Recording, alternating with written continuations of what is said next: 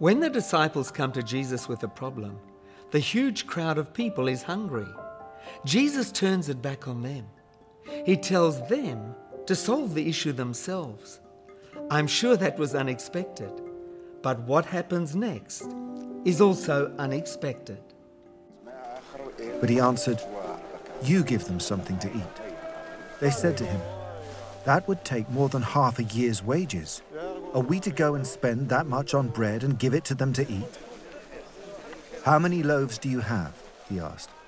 Go and see. When they found out, they said, Five, and two fish. Then Jesus directed them to have all the people sit down in groups on the green grass. So they sat down in groups of hundreds and fifties. Taking the five loaves and the two fish, and looking up to heaven, he gave thanks and broke the loaves.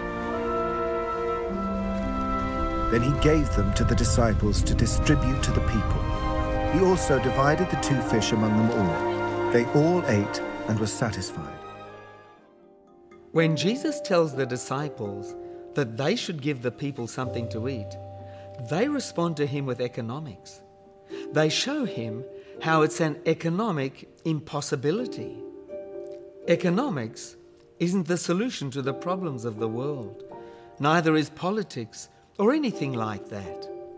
Jesus asked the disciples to solve the problem so that they could realize how impossible it was for them. And then they gave him what they had, and Jesus worked a miracle. It's interesting that Jesus didn't just work a miracle out of thin air.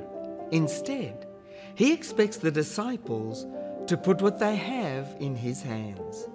In that way, they learned to surrender to him, and in that way, they became collaborators with God, partners with him. What's an insolvable problem that you're facing in your life right now? Take some time out today to spend it with Jesus and to put what you have in His hands. Then stand back and watch what happens.